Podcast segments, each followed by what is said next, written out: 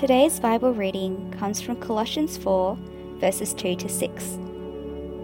Continue steadfastly in prayer, being watchful in it with thanksgiving.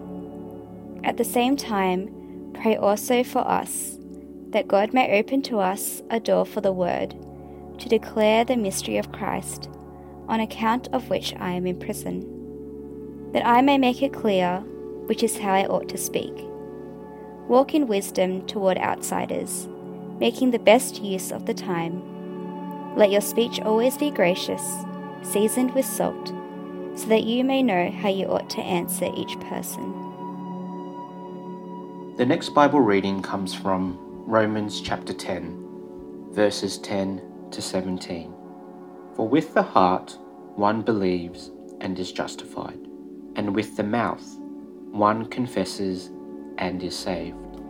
For the scripture says, Everyone who believes in him will not be put to shame, for there is no distinction between Jew and Greek. For the same Lord is Lord of all, bestowing his riches on all who call on him. For everyone who calls on the name of the Lord will be saved. How then will they call on him in whom they have not believed? And how are they to believe in him of whom they have never heard? And how are they to hear without someone preaching? And how are they to preach unless they are sent? As it is written, How beautiful are the feet of those who preach the good news, but they have not all obeyed the gospel. For Isaiah says, Lord, who has believed what he has heard from us? So faith comes from hearing, and hearing through the word of Christ. This is God's word.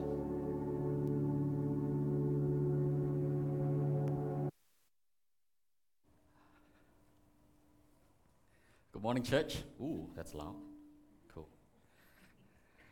Thanks, Wishing. Well, I want to start with. Ooh, it's a bit loud. I think.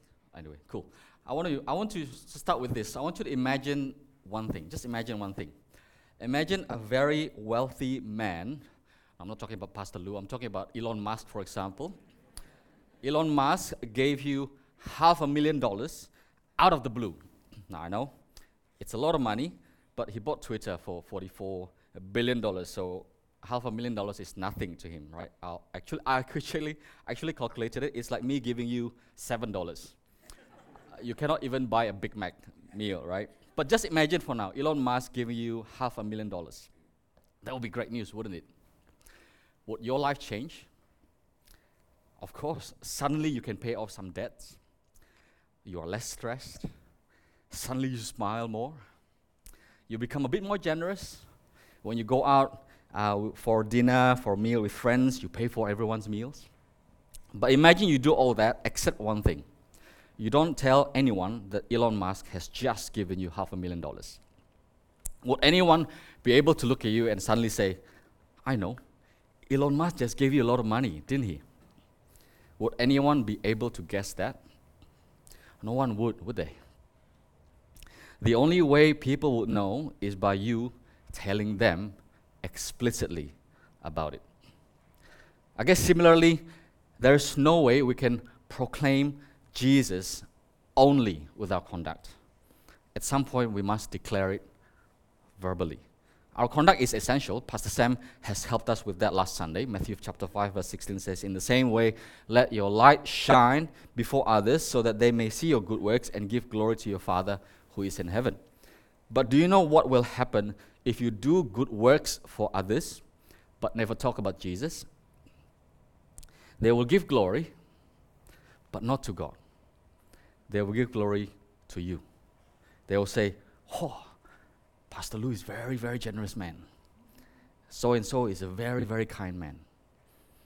And that's why today's message is very important when it comes to proclaiming Jesus. Colossians chapter 4, verse 5 says, Walk in wisdom towards outsiders, making the best use of the time. And that's our conduct. We looked at that last Sunday. But then Paul continues, Let our speech, let our speech always be gracious seasoned with salt, so that you may know how you ought to answer each person. So that's what we will, we will look at today, our speech. Now, of course, when we talk about using our speech in proclaiming, the Je- proclaiming Jesus, this is the only verse there is there in the Bible. There are so many other verses in the Bible, but we'll just unpack this simple verse, uh, verse 6. And if you are not a Christian uh, listening to this message, uh, we have to apologize to you if, if we have been trying to tell you about Jesus, giving you hints about Jesus without actually telling you about Jesus. You know, but we want to be better at telling you about Jesus, and I hope you know that it is because we, we love you and because we really want you to know Jesus. So, based on this verse, verse 6, three things I want to say today with regards to our speech. Firstly, be warm. Be warm. Let your speech always be gracious. Now, the word gracious here is what, where we get the word charity. The word charity, it means showing kindness, giving the benefit of the doubt, showing favor, not quick to judge. You take time to listen, you take time to understand, because we know that everyone is fighting their own battle. In Matthew chapter 9, verse 36, when Jesus saw the crowds, he had compassion for them because they were harassed and helpless like sheep without a shepherd. Now, Jesus saw people who were different from him, people who were sinful, people who are rebellious, imperfect, unrighteous, people with shameful past, people with their faults, flaws, failures, and foolishness. But instead of judging, instead of being mean to them, instead of undermining them, Jesus had compassion for them. Jesus saw them as sheep without a shepherd. Jesus saw them as people needing a shepherd to care, a home to rest, and a family to belong to. And that's why Matthew, uh, uh, Jesus says a little bit afterward, he says, Come to me, all who labor and are heavy laden, and I will give you rest. Take my yoke upon you and learn from me, for I'm gentle and lowly in heart, and you will find rest for your souls. Pastor Sam, Pastor Sam shared last week about uh, that, that according to 2017 McCrindle research, the top thing that attracts people to religion and spirituality is when they see people, Christians, living out faith genuinely. And the second one is when people are experiencing a personal trauma or a life event. Now, you don't want to be the one who caused that, but we must be ready to care for those whose life suddenly takes a downturn. And one key practical thing to do here is, well, simply listen. Listen. Learn to listen well, listen without judging, listen with empathy, and learn to ask good and caring questions. Uh, Philip Yancey, uh, a well-known Christian author, he shared a story about a Christian filmmaker. Maker. Uh, he taught classes in filmmaking making in a Bible college called Fuller Seminary. And one day he brought a group of 20 students to Sundance Film Festival. Now, Sundance Film Festival is quite notorious. Uh, is known for uh, being notorious towards Christians. And they attended the screening of one film that was making fun of the church. And the people were hooting, hollering during the screening, and they, they probably had been wounded by the church at one point. Then they had an audience interaction time after that. People were asking questions. And then at one point, he stood up and said this My name is so and so. I am an evangelical Christian and I come from Fuller Seminary. Suddenly things went quiet. And he said, I just want to apologize for the ways the church has wounded some of you. I don't agree with everything you say in the film, but some of it, it's true. And I know it's true, and we're wrong. And I'm sorry. And he sat down. That's it. And things went really quiet. But afterwards, people came up to him and said, I've never heard a Christian apologize. Thank you so much for that. Let me tell you my story. And they told their story. One by one, they told this, per, uh, this Christian filmmaker their story. And he's been going there ever since. He's gotten to know some of the filmmakers, and it's changed the whole anti Christian spirit of the festival. Now the Christians have a place and a voice there. You see, everyone, everyone is looking for someone who cares enough, who is gracious enough to listen without judgment. So ask yourself this question Do people feel safe around you? Do people feel safe around you? Do people feel that they can be honest and vulnerable around you? Will they find forgiveness, compassion, tenderness when they come to you with their shame, guilt, and problems? You see, every time you speak, show that there is a gracious, forgiving, and merciful God so that people know that they can come to you to find grace and to find compassion in time of their needs. So that's the first one be, be warm. Let your speech always be gracious. Secondly, let your speech always be gracious and seasoned with salt. Now, what does season with salt here? Salt has a preservative character, like what Pastor Sam mentioned last week. Salt also gives flavor, right? Salt makes good, makes food good, savory, and delicious, right? Now, some of you look at that, but that's fried food, Sandy. Be gracious, be gracious. but so here, here, you know, look, just look at the food. Right? Come on, look at that. Salt, pepper. Whoo, anyway. Um, you see, so here as well, when we talk about season with salt, it means that our speech should also be attractive. Our speech should also influence our listeners for good. Our speech must be life giving as well. So, in short, your speech must be wholesome. Be wholesome. We call a meal or a dish wholesome when it's fulfilling, hearty, delicious. A, a wholesome conversation, a wholesome speech, therefore, is a speech that is not unsavory, it is a conversation that is encouraging, uplifting, and life giving. The focus on the family president, uh, Jim Daly, he shared his experience reaching out to someone from the LGBTQ community. He asked the guy to meet for coffee, uh, even though Jim knew that this guy was from an organization that hated the focus on the family. And this guy told Jim how the focus on the family misused some of the terminologies in their website, and Jim graciously thanked him and said that he would have his team look at it. But during the conversation, Jim was having this wrestling match with God. He asked God, Lord, why did you want me to meet with him? Because he felt the impression that, that God wanted him to reach out to him. And somehow what came to his mind then was this just tell him I love him. Tell him I love him. And Jim asked again, Are you sure, Lord? Are you sure? And then he did it he just said to the guy, Hey, I think the only reason I wanted to meet today is to let you know something, and that is God loves you. And the guy just broke down in tears. He said, I never expected anyone from Focus on the Family to tell a gay man that God loved them. You see, that's a conversation seasoned with salt. The guy came out of the conversation feeling warm encouraged, and most importantly, drawn one step closer to God. Just one step closer to God. And Tim Keller, a well known pastor of Redeemer Church in New York, shared a simple suggestion on how we can season our conversation with salt. He said that in your workplace, in your interactions with people around you, when they share with you their struggles, their worries, their concerns, their experience, you can simply say, Look, this is how my faith helped me when I was in a similar situation. This is how my faith helped my family, my mom, my dad, my whoever. This is how my faith helped when I was in a similar situation. And then share your short story with them. Now, you're not telling them to become a Christian.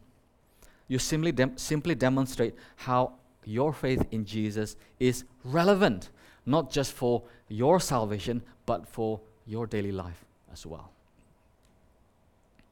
And another way to season your conversation with salt is by, well, offering to pray for them and with them. You know, when your neighbor lost their loved ones, when your colleague goes through a hard time, why don't you go over and offer to pray for them and with them? Don't just say, I'll pray for you. Chances are you will not. But say, Can I pray for you now? Can I pray for you now? And actually pray for them and with them then and there. Now, we usually say, we usually say uh, to our neighbors, we say, you know, we are Christians. You know, we are Christians, and when we face this kind of situation, we bring it to prayer to God because we know that our God can heal. So, do you mind if I pray for you right now? Or, I'm sorry to hear that. Look, we are Christian and we believe God cares for us and He listens to us. Is it okay if I pray for you right now? I think, there's, I think there has only been one occasion when the other person said, Ah, don't worry about it, we're good. Other than that, everyone appreciates prayer. You know, it's a great way to season your conversation with salt. It's a great way to show them that you care. that you love them. It's a great way to show them that God is real. That God is real, that Jesus is alive, and that Christianity and our faith is relevant. So, in your conversation, when people complain, when people give you all the negativities, instead of piling your own negativity upon their negativities, instead of pointing people to everything that is broken in this world, make the most of every opportunity to season your conversation with salt. Build people up by pointing them towards Jesus, who is real, Jesus, who can give them hope. So that's the second point be wholesome. And thirdly, be wise. Be wise so that you know how you ought to answer each person. Now, the, two words, so that, there are very important. The reason we are gracious, the reason we season our conversation with Saul is so that when the time comes, when the opportunity presents itself, when you feel that it is appropriate, you are ready to share a little bit about your Christian faith. I said a little bit because you don't have to tell them everything in one go, just a little bit. Now, early this year, uh, on the late show with Stephen Colbert, Colbert, Colbert, uh, Stephen interviewed Dua Lipa. Now, uh, some of you might not know Dua Lipa. I didn't know as well. oh, that shows my age. Anyway, she's a famous singer and songwriter. Interestingly, towards the end of the interview, just in case you know, this is Stephen, this is Dua Lipa, just to, just making sure, just making sure out there. Interestingly, towards the end of the interview, Dua Lipa turned the table and asked Stephen a question which is, of course, the host should be asked the one asking question. And she said this, you know, I think some something that your viewers connect with in your comedy and in your hosting skills, especially in the past few years, is how open and honest and authentic you are about the role your faith plays in your life. And Stephen said, hmm, that's interesting. And Dua Lipa continued, and I was wondering, do your faith and your comedy ever overlap? Does one ever win out? Stephen Colbert took just half a second and then he answered, I think ultimately, us all being mortal, the faith will win out in the end. I certainly hope when I get to heaven, Jesus has a sense of humor. The audience laughed, and then he then said, But I say this. And then he talked for one and a half minutes about how his comedy and his faith overlap. Now, if you watch the interview, I encourage you to watch the interview. Some of you might say, but he didn't mention Jesus. He didn't mention the gospel. He didn't mention the cross. He didn't mention resurrection. And no, Dua Lipa did not become a Christian or anything. But I think Stephen answered the question in a way that was appropriate for his context at the time, appealing and winsome. And one thing we cannot doubt about Stephen Colbert is this he was ready he was ready. He had thought through, of course, how he lives out his, com- his faith in his work. So when the opportunity presented his, himself, presented itself, he was ready. I still remember back in 2003 when I was working as a programmer, my colleagues knew I was a Christian. And one day, out of the blue, one colleague just asked me, Sandy, may I know why are you a Christian? Why do you go to church every Sunday? I was caught off guard. And this was my answer, and I kid you not. This is what I said because it makes me happy. Until now, whenever I remember that incident, I cringe. This is a missed opportunity because I wasn't ready. I wasn't ready. That's why I encourage every Christian to be ready with your personal testimony. With your personal testimony. Looking at McCrindle research again, Number three, the, t- the third top attractor towards faith is your testimony. Your testimony. Your testimony doesn't just show how Christianity is true, it also shows that he is, it, is, it is real. It is real. People are not looking for just the truth these days, they are looking for authenticity. And your testimony shows that Christianity, that Jesus is real. And your testimony should include at least three things, right? One is who were you before you met Jesus? What kind of person you were? What was important to you back then? What did you pursue in life then? And what made you feel you were somebody then? What made you feel you were somebody then? And then number two, how did you meet Jesus? What occasion led you to start asking spiritual questions? Was there any existential crisis? Was there anyone who is instrumental in you uh, encountering Jesus? What aspect of Jesus and the gospel that was real and relevant to you back then? And who are you now after you received Jesus? How is your life now different? How does Jesus and the gospel make a difference in your life, in your character, in your relationships? How does Jesus fulfill your inner longings? And write all of them down. Write all of them down somewhere so that you can refer to it again and again and again. And I will also encourage you to be ready with this. What are two or three most common questions that your friends ask about Christianity? You need to be ready to provide a wise and winsome answers to those questions. Now, again, we are not here to debate someone to become a Christian. No, we are simply helping to remove one obstacle from their way so that they can move just one step to Jesus, just one step. And there are so many good resources out there uh, for this. Feel free to ask me or any pastors or anyone here for recommendations. But remember, just because you're ready with your testimony or your answers to their difficult questions, it doesn't mean that you need to say the whole thing in one go. It doesn't mean that you give one hour lecture every time they ask you about Christianity and suffering. No. You need to always be sensitive, be wise, and always be prayerful. And in any case, listen. Listen and ask good questions. Ask good questions about their worldview. Seek to understand first much more than to give an answer. There are so much to say about this, yet so little time. For now, though, I, I want to I want us to listen to Auntie Lacey uh, sharing her experience in proclaiming Jesus. Unfortunately, she is not able to be with us here in person. Uh, she and Uncle William is, are currently in Canberra, uh, but I managed to talk to her during the week. So let's hear from Auntie Lacey. Thanks, Morph. I am accompanied by Auntie Lacey Locke, who is here to share about her experience in proclaiming Jesus. Uh, Auntie Lacey, would you like to quickly introduce yourself? My name is Lacey Locke. I become I come to worship the church 2003, and I'm a member of Cross Culture Church of Christ.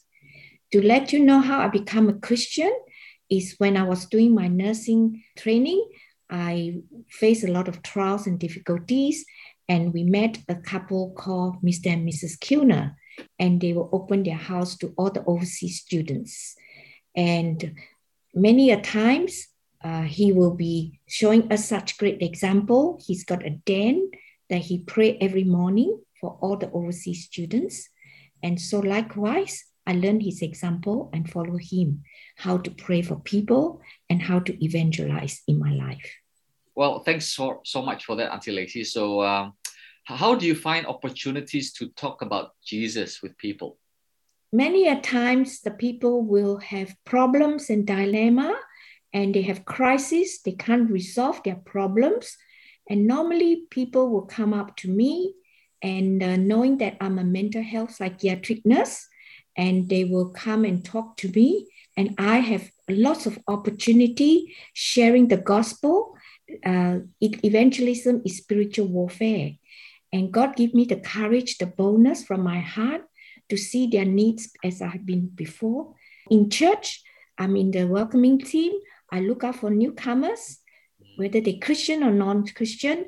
And wherever I have an opportunity on the train, uh, airport, anywhere, wherever there is, the prompting of Holy Spirit will lead me to share the good news of Jesus with them. Oh, that's great, Auntie Lacey. Seems like you do meet with a lot of uh, people. Um, but how do you know when someone is ready to hear about Jesus? I know when they are ready, when they can't solve their problems and their crisis is so huge and no one else can help them, only God can help them. In that, I take the opportunity to say to them, Do you mind if I pray for you? So far, no one has rejected it? And they say yes. So I take the opportunity to pray for them. God is so good all the time that He will prompt me by the Holy Spirit to share when I know they are ready. So, Auntie Lacey, how do you prepare yourself? Every morning I wake up and read the Bible and I pray.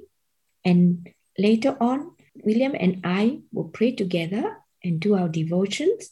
And he will bless me and to go out to evangelize with the people that uh, I meet during the day. And I've got many prayer partners as well. I'm very thankful for uh, Cross Culture Church of Christ having life groups. And uh, I have other prayer partners too that pray specifically for my evangelism. So thanks for that, uh, Auntie Lacey. But of course, when you share the good news with others, not all of them will respond positively. So uh, what do you do when they don't respond to you uh, positively? I will leave the matter to God to deal with it, and I will continue to befriend them. And I won't mention anything about God, but I let them know that if they got any problems, they can always come to approach me, and I'll leave it for the Holy Spirit to do the rest. Oh, thanks so much, Auntie Lacey, for your willingness to share. Um, is there other thing that you would like to share with us? There are three words in the Bible that changed my life, and that is in Colossians chapter 4, 2 to 6. Be prayerful and pray daily and be watchful and alert of the sins that we commit. We have a very loving Father who forgive our sins if we ask him to forgive us. So we have to forgive others as well. Mm. And third one is be thankful in whatever circumstances, good or bad. We have to be compassionate and understand the situation and always give thanks to God in all circumstances. Oh, thanks so much, Auntie Lacey. So may God bless you as you proclaim Jesus to people around you.